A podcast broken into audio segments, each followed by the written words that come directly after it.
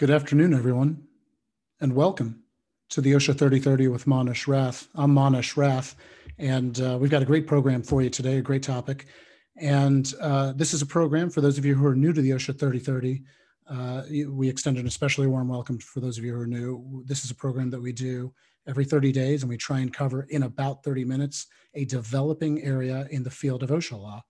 Uh, this is a program that we do for friends and clients of the law firm Keller and Heckman LLP here in Washington, D.C.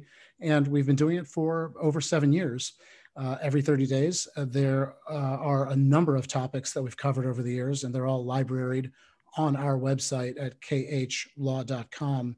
Uh, the only thing that we ask in exchange from those who attend the OSHA 3030 is when you get the invitation to register for the OSHA 3030, please forward that invitation by email on to three other people at least, even if you've already done so in the past. Find three more people who are responsible for safety and health or who are in house counsel responsible for safety and health at your organization or other organizations within your industry so that the good word can spread about the program and so that we can keep it going for another seven or more years. Today's topic is a suit, a lawsuit brought in a federal court in Texas uh, under the Freedom of Information Act against OSHA. And uh, this is a topic that we're doing uh, because this, this uh, suit was filed just recently within the past few weeks. As I said before, my name is Manesh Rath. I'm a partner at the law firm Keller and Heckman right here in Washington, D.C., only blocks away from the Occupational Safety and Health Administration in one direction and a few blocks in the other direction towards the Occupational Safety and Health Review Commission. And right in between, here we are in our OSHA practice at Keller and Heckman. I'm joined today by one of my colleagues here at Keller and Heckman, Mr. Taylor Johnson, whom many of you are familiar with uh, because he's been a frequent uh, contributor to the OSHA 3030. Taylor, thank you for joining us today on the OSHA 3030 and welcome. Thank you, Manesh. It's a pleasure to be here as always. We're also joined by our producer, Jessica. Uh, thank you, Jessica, and thank you for everyone else at Keller and Heckman who've helped put this program on for over seven years, over 85 episodes. As I said before, all of those episodes can be found, and many of them are still informative, educational, and relevant, and they can all be found on our website, khlaw.com slash OSHA 3030. For the past number of years, we've also been doing this as a podcast, so check your local, your favorite podcast uh, streaming app and and look up the OSHA 3030 and see if you can subscribe to it so that it automatically gets downloaded in case you miss these webinars. So with that said, Taylor, why don't we get into what we're going to talk about today? Yeah, absolutely. Uh, you know, we've got a great program lined up today. Uh, we're going to be talking about the Schlumberger versus OSHA case, uh, a case in which the company uh, sued OSHA, which, as the title of today's program indicates, prompted the agency to assert the informer's privilege uh, we'll get into the Freedom of Information Act or FOIA exemptions that agencies can claim, and we'll specifically analyze the exemptions OSHA is claiming in this case. Uh, we'll unpack the informer's privilege and analyze it in the context of the Schlumberger case. And as always, as we always do in the OSHA 3030, we will wrap up with some practical takeaways and action items for employers. And Manesh, we, we've got a very interesting set of facts here to unpack, I think. It's an unfortunate set of facts, as often these OSHA cases start out with with maybe things that you hope would never happen in the workplace, and uh, sadly, in this case, there was a, a workplace related accident.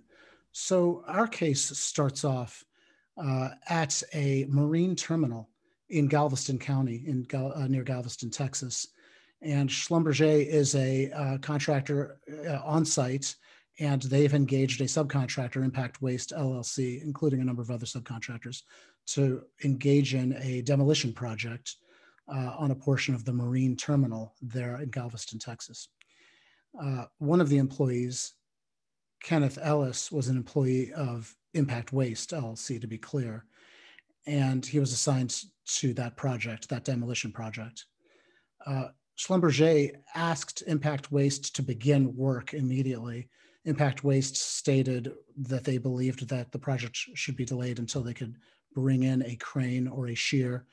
And Schlumberger said, that's fine, but you got to get that project started today regardless. And then when the crane or shear comes in, you can, you can employ those pieces of equipment. Uh, so they began work and on September 22nd, 2017, a horrible accident occurred. Kenneth Ellis was injured in that accident. Uh, he suffered a severe injury to his leg. He was hospitalized, and the doctors uh, came to the unfortunate conclusion that his leg had to be amputated below the knee. Uh, OSHA conducted an inspection. Mr. Ellis and his wife implemented a lawsuit in state court in Texas against several of the subcontractors and Schlumberger. In that lawsuit, there was, of course, a process called discovery, which is the exchange of information. Then remember, this is the lawsuit between Mr. Ellis and his wife and Schlumberger, as well as several other subcontractors. It is a personal injury suit, not an OSHA case. That's right, Manesh. And as you alluded to, the suit began with an exchange of pleadings, and then both parties entered a detailed and thorough discovery process. Um, part of this discovery process involved the deposition of witnesses uh, under oath in the presence of a court reporter.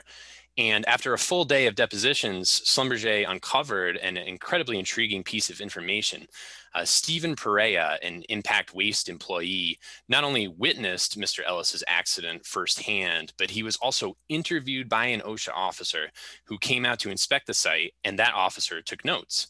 And Schlumberger's lawyers, they, you know, they quickly picked up on the fact that the statement Mr. Perea gave to the OSHA officer and the corresponding notes represented a clue to, to probably the best and most recent recollection of Mr. Ellis's accident. And as a result, they promptly filed a FOIA request seeking both Mr. Perea's statement as well as the corresponding notes. And, and Manesh OSHA did respond to Schlumberger with, with some documents. They produced about 60, 65, uh, well, they produced 126 page PDF, but they withheld uh, several things, amongst them a two page document that were notes by the compliance officer, the OSHA compliance officer, specifically notes of his interview with Mr. Pereira. And they withheld a four page employee statement by Mr. Pereira. And I believe they also withheld a recording.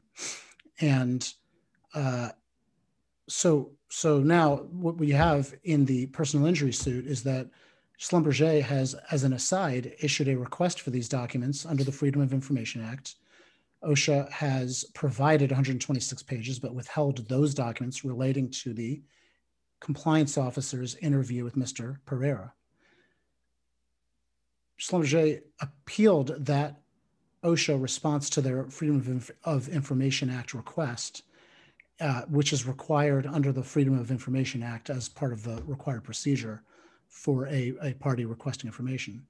Uh, OSHA did not change its response Schlumberger wrote a letter to, to OSHA explaining its position and why it believed that OSHA's position was unwarranted, that the exemptions it was citing under the FOIA Act did not apply. And OSHA, in its response, as well as in phone calls, uh, exchange of phone calls, did not change its position. So, for that reason, Schlumberger had no choice, it felt, but to file suit in federal court against OSHA seeking that the court mandate production by OSHA under the Freedom of Information Act of the missing documents. Pereira's statement, uh, the court, the compliance officer's notes about the interview, and that the court rule that OSHA's affirmative defenses be uh, denied or overruled. OSHA's affirmative defenses, Taylor, as you say, were that they relied on uh, the the two of the known enumerated exemptions under the Freedom of Information Act, as well as OSHA's own self-declared informer's privilege. So, so let's talk about the FOIA exemptions for a moment. So the yeah, free, free, the Freedom of Information Act, uh, Taylor, it's it's an act that was implemented in 1966, and the essential purpose was to give the public transparency of government actions. And th- the mechanism was that members of the public, the press, anyone could file a request of any government agency under the Freedom of Information Act seeking documents. They had to be identified with specificity, and that the agency receiving that request would have to respond. Much of the action in the Freedom of Information Act, however, lives within its nine exemptions. Congress did not anticipate that by passing this act, that no matter what the request was, that a federal agency would have to produce documents. So they created nine exemptions that they enumerated as specifically not within the scope of the requester's right. The obvious example would be exemption number one. If somebody was requesting documents that related to national security interests, an agency would have no obligation to produce those documents. So the two exemptions at stake here, OSHA identified that it was relying on in denying Schlumberger's request for those missing documents were exemptions five and exemptions seven, C and D. Taylor? That's right, Manesh. And um, you know the the informer's privilege doctrine, um, which is another defense that that OSHA raised in the case as a reason for why they didn't want to to produce these documents. Um, you That's can right. find Taylor, I apologize. Before we get into the informer's privilege, I think we should talk about exemptions five and seven, C and seven D. Exemption Absolutely. five basically states that an agency does not have to produce documents if it was a document that related to the deliberative process of the agency. That meant that Congress anticipated that agencies would have staff exchanging, for example, correspondences or draft documents, going back and forth, deliberating on what a final rule might look like, or deliberating about enforcement actions, and that that should not be subjected to public view. Exemptions 7 and C and D go to personal privacy data and the identity of confidential sources. The identity of confidential sources should not be revealed if they're inherently confidential uh, under a FOIA request, and anyone's personally private data. A classic example in my mind would be, for example, social security numbers should not be released simply because somebody made a request for them under the Freedom of Information Act. So OSHA claimed that exemption five for the deliberative process that the agency underwent and exemptions 7C and D for personally private data and the identity of confidential sources applied here, and thus it should not have to produce interview notes uh, by the compliance officer of Mr. Pereira or Mr. Pereira's own statement. So, Taylor, my apologies. Let's talk about the informer's privilege doctrine, which is unique to Yeah. OSHA. Absolutely, and and as I stated earlier, you know this was uh, asserted by OSHA in addition to the FOIA exemptions that Manesh just covered, and the OSHA Field Manual, uh, which is essentially a directive to OSHA's field officers on how to conduct inspections, uh, contains a section on interviewing witnesses, which contains um, this notion of the informer's privilege. And specifically, you know, the privilege allows OSHA to withhold the identity of individuals who provide information to the agency in the course of an inspection. And not only that, but the privilege allows OSHA to withhold entire witness statements when disclosing such statements would reveal the identity of a witness. And, and now to be clear, you know, as Manesh was alluding to, Congress did not grant an informer's privilege to OSHA. Uh, rather, this is a self-declared privilege. And you know, regardless of how you feel about whistleblowers and the protection of their identity, it's important here to point out that OSHA declared this broad privilege to be applicable to themselves and, and not whistleblowers specifically. And, and Manesh, the, the OSHA Review Commission has outlined in prior cases a, a test that they will apply when evaluating agency claims of informer's privilege. That's right. It's critical to note that OSHA's self declared informer's privilege has been tested by the Occupational Safety and Health Review Commission, an independent agency that is statutorily mandated to serve as the tribunal in OSHA related contests. And the Review Commission said this self declared informer's privilege is not an absolute privilege.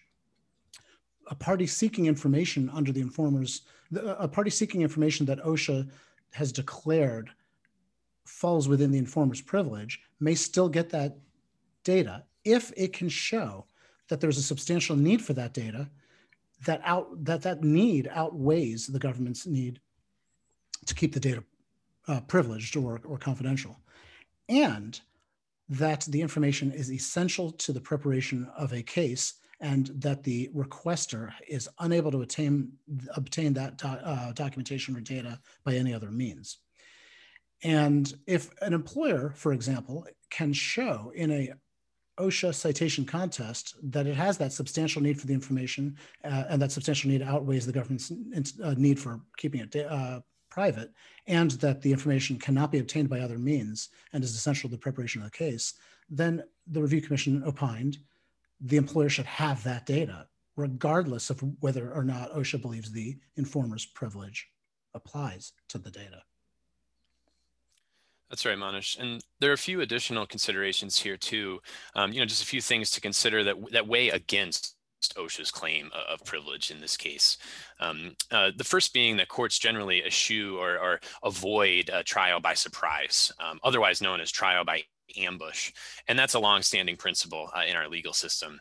And at, you know, as a firsthand witness to the accident, uh, Mr. Pereira's statement to OSHA is certainly material to the the case, and Schlumberger arguably has the right to the content of that statement.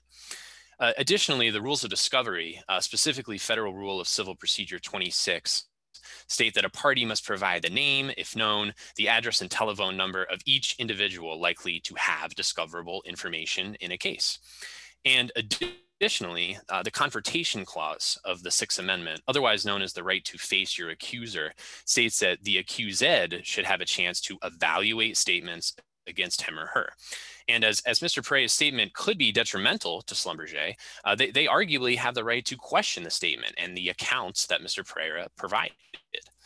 And now, Manesh, I know you have some additional thoughts uh, regarding OSHA's arguments in this case. Well, so I, I do. I think the problems that OSHA is going to face in the FOIA contest in federal court in Texas uh, all center around the scope of applicability of these exemptions.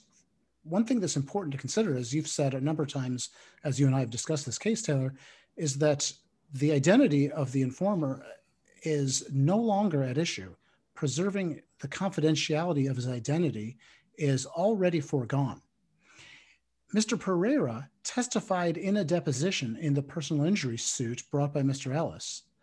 When deposed under oath, he testified that he has given a statement to OSHA. So when Schlumberger seeks from OSHA the Pereira statement or notes about his statements to the compliance officer, his identity is no longer an open question. Uh, so, so the exemption for under number seven, 7D, which is the identity of a, a, confidentiality of the identity of an informant, is completely out the window. It also uh, obliterates the uh, reliance on OSHA's own self-declared informer's privilege. Uh, then, then you're left with exemption 7C, which is personally private data. Uh, I don't think OSHA will be able to show Mm, but I haven't seen Mr. Pereira's statement. I don't think since Schlumberger has, I don't think many people have, uh, since Schlumberger has not either. Uh, but it's not likely that Mr. Pereira's statement includes personally private data. I gave the example of a social security number. Nevertheless, it is possible to merely redact the personally private data, like a social security number, and release the rest of his statement or the rest of the compliance officer's notes about his interview with Mr. Pereira and preserve the interests expressed under FOIA Exemption 7C. So you're only left to conclude that perhaps OSHA, by redacting all of those pages in their entirety, withholding them, would have been an overbroad application and perhaps indefensible application of Exemption 7C also. That finally brings us around to Exemption 5, which, if you recollect, is the deliberative process. Uh, I don't see how the deliberative process applies to a witness statement of fact. If there was a, another document where two compliance officers or a compliance officer and his area director were debating the utility of the document, the pros and cons, the probity, the merits, the credibility of Mr. Pereira's statement, those documents could theoretically be protected under Exemption 5 of the FOIA Act, the deliberative process. But his statements, the underlying facts themselves, I don't see a strong case for OSHA for preserving them uh, this case has yet to be heard by the court. So we'll all find out together. And I'll be sure to be happy to update you for any of you listening who have questions. But but we do know this. There, there have been Supreme Court cases in other areas of law where these issues have, have been tried. Uh, one example, the United States Supreme Court ruled in Roviaro versus United States that once the identity of an informer has been disclosed, uh, the privilege is no longer applicable. And I believe that they're referring to the, the FOIA exemption under 7D. Uh, the deliberative process, the as I said before, I think that's there's there's a good argument that the compliance officer's notes about the interview with Mr. Pereira were purely factual. They would have gone to what Mr. Pereira saw, heard, observed, uh, maybe even his impressions, but not the impressions of the compliance officer. And even if there were, those specific elements could be redacted, but not the entirety of the document. Uh, finally, I think OSHA is going to have a real problem with the informer's privilege at all as a response to a FOIA request. The FOIA request is issued by a employer, in this case Schlumberger, under the Freedom of Information Act. And the Freedom of Information Act contains within itself the enumerated exemptions that an agency can rely on. It cannot point to its own internal uh, directives to its field offices to, to say this is a basis for not complying with a congressional statute like the Freedom of Information Act.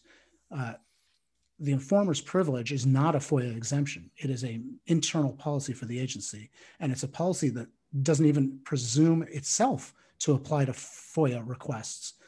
On the face of the informer's privilege, as drafted by OSHA, OSHA only intended to self declare that privilege for itself in the context of OSHA citations, OSHA inspections, OSHA complaints, and never presumed when drafting its own self declared informer's privilege that it would also apply to FOIA requests.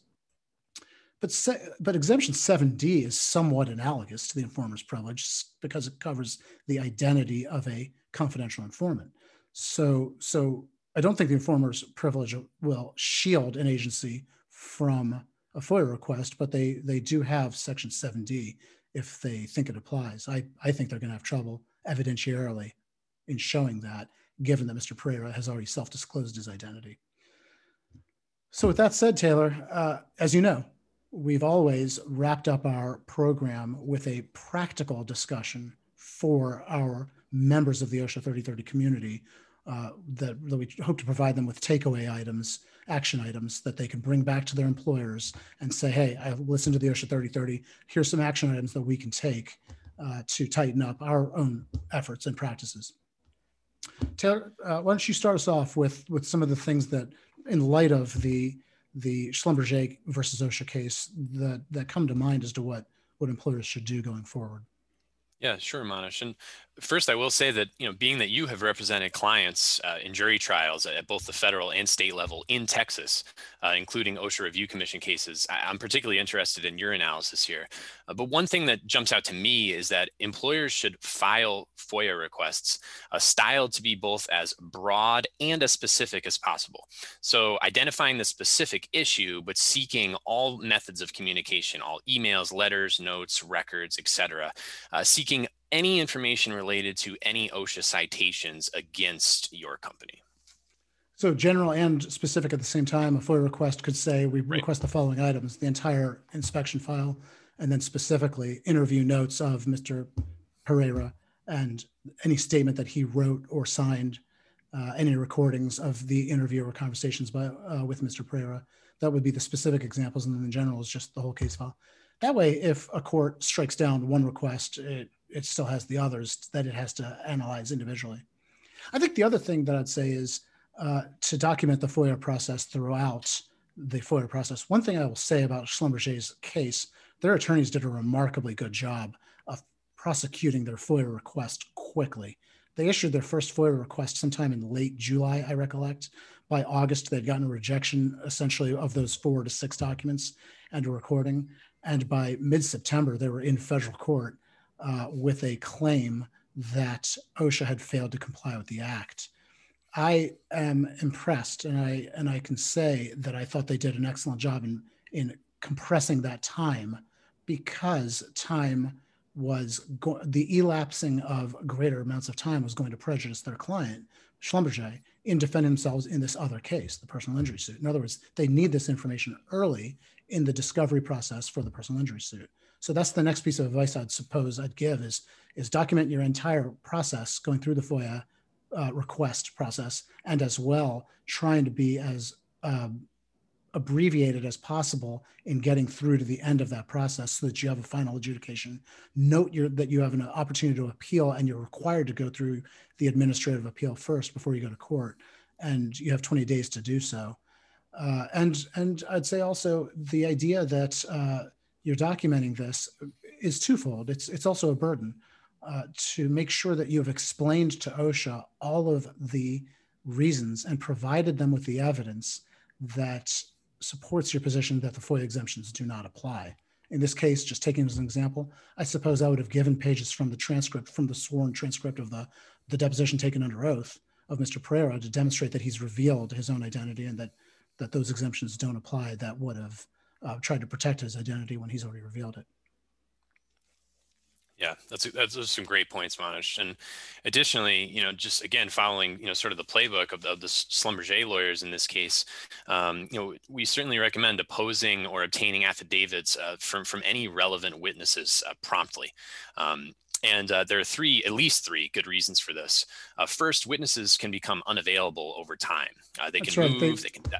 Yeah, yeah, they they move. They pass away. They right. They get transferred to other places. They're out of jurisdiction. They can no longer be found. Right, exactly. Um, you know, second, witnesses, uh, you know, their recollections can fade, uh, which is likely the case here with, with Mr. Perea, which is why obtaining his, you know, sort of in the moment or very recent recollection of the accident is, is so important to Schlumberger in this case.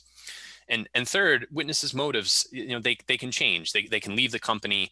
Uh, you never know what their motives will be at that point. There could be disputes as to why they left. Um, essentially, you, you just never know, and, and that's why it's important to to obtain those statements, um, you know, as soon as you can. I do that every time uh, with every case. I the one of the first things I do is is understand every fact I can possibly get about the case early, and then I go straight to the people who have witness uh, eyewitness testimony or other fact witnesses, and I get their statements as early as I can. I don't think there's a lot of people who who can claim that they remember uh, incredible levels of detail for things that happened two and a half, three years ago. But that is the the time length between the big uh, an event and maybe it, it, finally seeing its day in court. And so to expect a, a witness to get on the stand at trial and have such great recollection without having the benefit of having recorded it when it was still fresh in their mind is a mistake. Uh, so I get witness affidavits, witness statements as early as I possibly can and try and get as much detail. I'll sometimes get second and third statements, supplementary statements if more facts come to light. Uh, because the earlier you can do that, the more you've locked in the facts at the moment when they're the most, when, when recollections are the most reliable. Uh, I think that's really critical. And that obviously happened here organically because there was an OSHA on site inspection and Mr. Pereira gave his uh, eyewitness accounts to that compliance officer. Uh, the other thing I do is from those witnesses, uh, one last question, in addition to all the facts that they observed, uh, would be to, to ask them whether or not they have way would be willing to waive their the confidentiality of their identity or be able to release the agency to produce their statement to the employer should anyone ask. Uh, you can even do that in the deposition. And that's something that I, I would think is one of the best lessons that can be taken away from the Schlumberger versus OSHA case uh, going forward. Of course, it's easy to Monday morning quarterback, and I, as I said before, I think they've been doing an excellent job. Uh, with that said, I got to tell you, I think that Taylor, the the Schlumberger versus OSHA case, just on the issues of law that it is testing, is going to be one of the most uh, intriguing decisions to come out in the year in which it comes out. I think it's the most certainly the most one of the most intriguing suits to be filed this year in the field of OSHA law. Uh, as a practitioner, and as you said, somebody who uh, I've I've tried uh, cases all around the country and uh, in state and federal courts, and and also these OSHA citation contests in every almost every jurisdiction in every region. I've been in Texas within the last year, and I think that this lawsuit for the Information and the Freedom of Information Act is going to be an incredibly powerful opinion when it comes out for those kinds of cases that, that you and I engage in regularly. With that said, uh, I've got the last word uh, on today's OSHA 3030. That doesn't always happen. Uh, I'm happy to take it. We'll we'll be back again every month. The next month we'll be back again for another episode of the OSHA 3030. Between now and then, you can catch more information on our Twitter account at, at Rathmonish or connect with any one of us on our LinkedIn accounts, including the Keller and Heckman Workplace Safety and Health LinkedIn page, but also those of Taylor Johnson, Manesh Rath, David Sarvadi, Larry Halprin, uh, Javaneh Nekoomaram, John Gustafson, and others. Uh, each of us have LinkedIn pages. Please LinkedIn with us. Uh, and and this program gets republished as a uh, as a podcast that can be found on your favorite podcast app like Apple Podcasts, Stitcher, Google, Spotify, even iHeartRadio. All carry the OSHA 3030. When you listen to the OSHA 3030 as a podcast, please don't forget to rate or like it so that it's more easily searched by others. We'll be back again next month at 1.30 on Wednesday, December 16th, always on a Wednesday, always at 1 p.m. Eastern time. And our next one is December 16th. We look forward to seeing you then. Uh, be sure to catch our sister programs if your operations uh, are covered under those statutes, the TSCA 3030 and the REACH 3030 on December 9th, 2020, and the fifth FIFRA 3030. Stay tuned for an inv invitation for that program as well. Until December 16th, thank you all for participating in this month's OSHA 3030. Taylor Johnson, thank you for joining me. I want to thank everyone else at Keller and Heckman who's helped support the program. Uh, and thank you all to the uh, participants and the regular attendees who have forwarded on these invitations to three other people on a regular basis. Until December 16th, uh, we look forward to seeing you then. And until then, stay safe.